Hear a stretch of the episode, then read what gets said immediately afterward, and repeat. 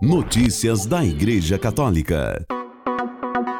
Sexta-feira, 1 de dezembro de 2023, hoje é dia de São Carlos de Foucault, o exemplo de conversão. Papa Francisco diz a participantes de seminário que a prevenção é importante nos cuidados com a saúde. Reportagem do Vatican News.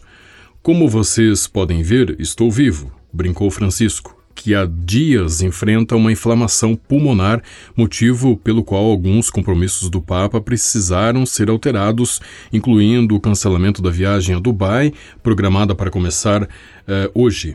Ele mesmo explicou que os riscos relacionados às altas temperaturas nos Emirados Árabes Unidos, com mudanças abruptas do calor para o ar condicionado, seriam desfavoráveis em sua condição inflamatória nos brônquios. O início da audiência com os participantes do seminário sobre ética na gestão da saúde foi, portanto, particularmente pertinente, com o Papa atualizando-os de forma breve sobre como se sente e, em seguida, passando da situação pessoal para um raciocínio mais universal sobre o valor da proteção da saúde. Agradeço a Deus por não ter sido pneumonia. É uma bronquite muito aguda e infecciosa. Não tenho mais febre, mas continuo com antibióticos e coisas do gênero. Obrigado por tudo isso. A saúde tem uma espécie de dualidade, ela é forte e frágil.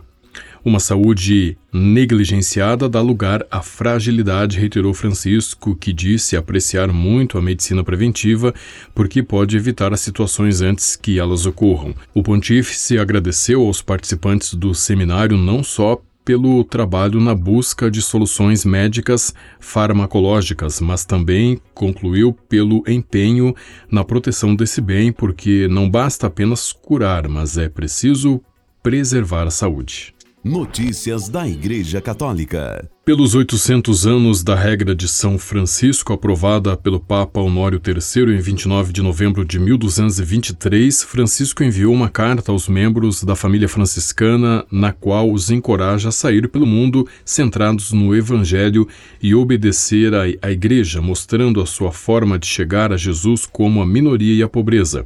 O cardeal Ângelo de Donatis, vigário do Papa para a Diocese de Roma, leu a carta neste 29 de novembro durante a celebração franciscana na Basílica de São João de Latrão, durante a qual também foram lidos alguns capítulos da regra. Também tiveram algumas reflexões e testemunhos dos participantes.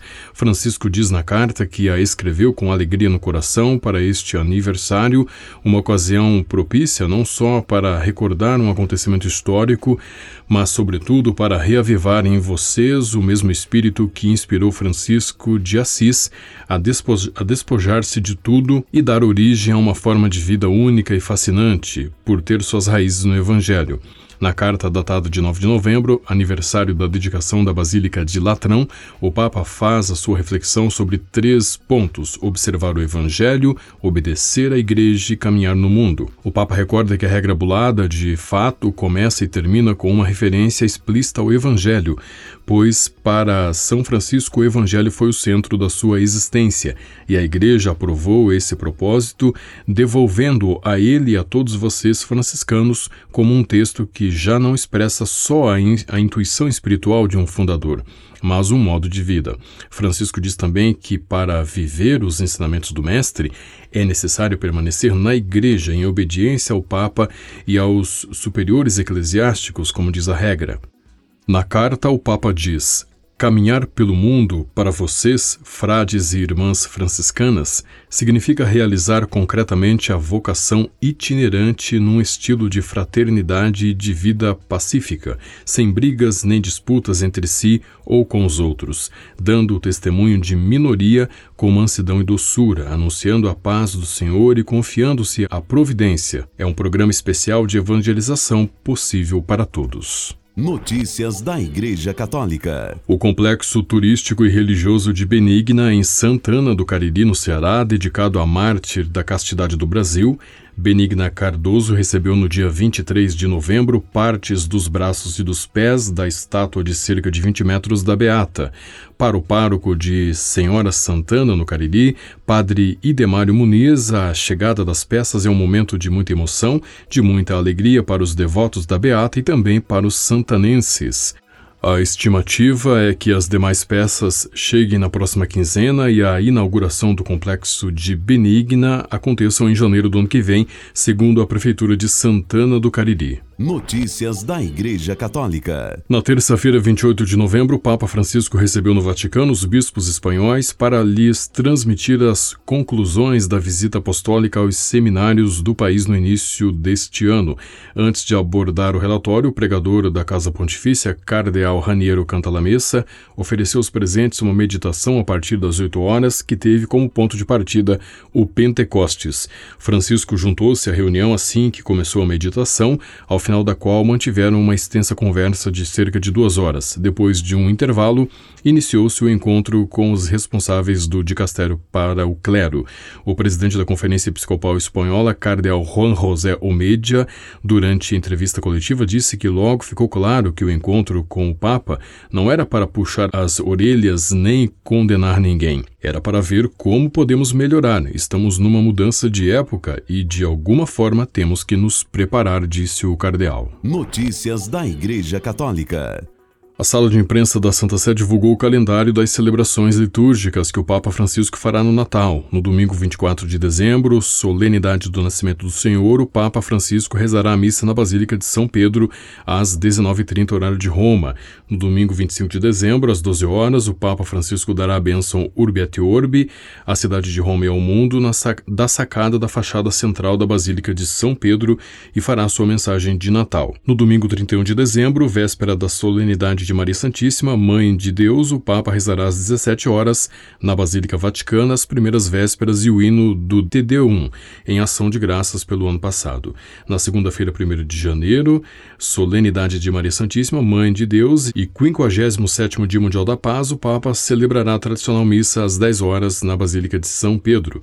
No sábado 6 de janeiro, o Papa vai celebrar a missa da solenidade da Epifania do Senhor às 10 horas também na Basílica Vaticana. E no domingo, dia 7 de janeiro, festa do Batismo do Senhor, o Papa Francisco celebrará uma missa na Capela Sistina às 9h30 e batizará algumas crianças, filhos de funcionários do Vaticano. Notícias da Igreja Católica. O Hospital Beneficente Santa Terezinha em Encantado, no Rio Grande do Sul, vai celebrar no dia 12 de dezembro uma missa para agradecer pelo, pelos nascimentos que aconteceram na instituição em 2023.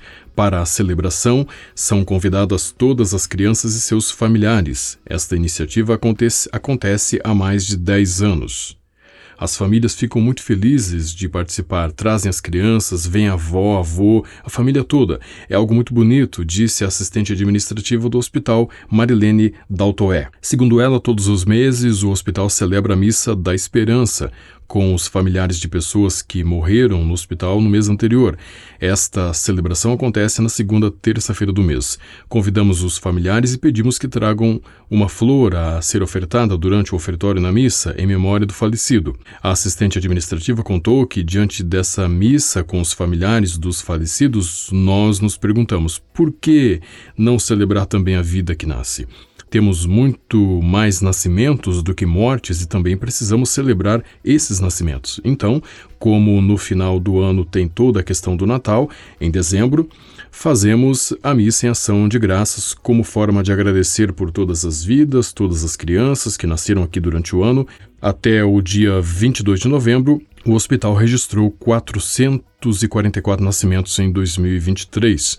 Daltoé contou que costumam participar da missa crianças que nasceram entre janeiro e novembro. Então tem crianças com quase um ano e crianças de poucos dias. É uma missa muito bonita, com bastante participação, disse ela. Também participam da celebração os funcionários do hospital e os médicos. Para Daltoé, com certeza, celebrar a vida das crianças que nasceram é uma resposta frente à promoção do aborto na sociedade. Vemos a alegria das pessoas de irem, de participarem, elas se sentem muito gratas por esse momento, disse ela.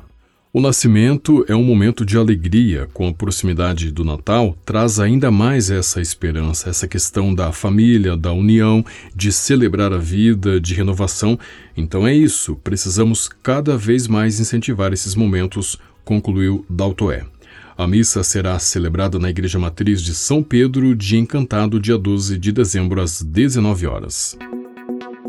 Com a colaboração do Vatican News e da agência ICI, você ouviu o Boletim de Notícias Católicas que volta na próxima segunda-feira. Notícias da Igreja Católica.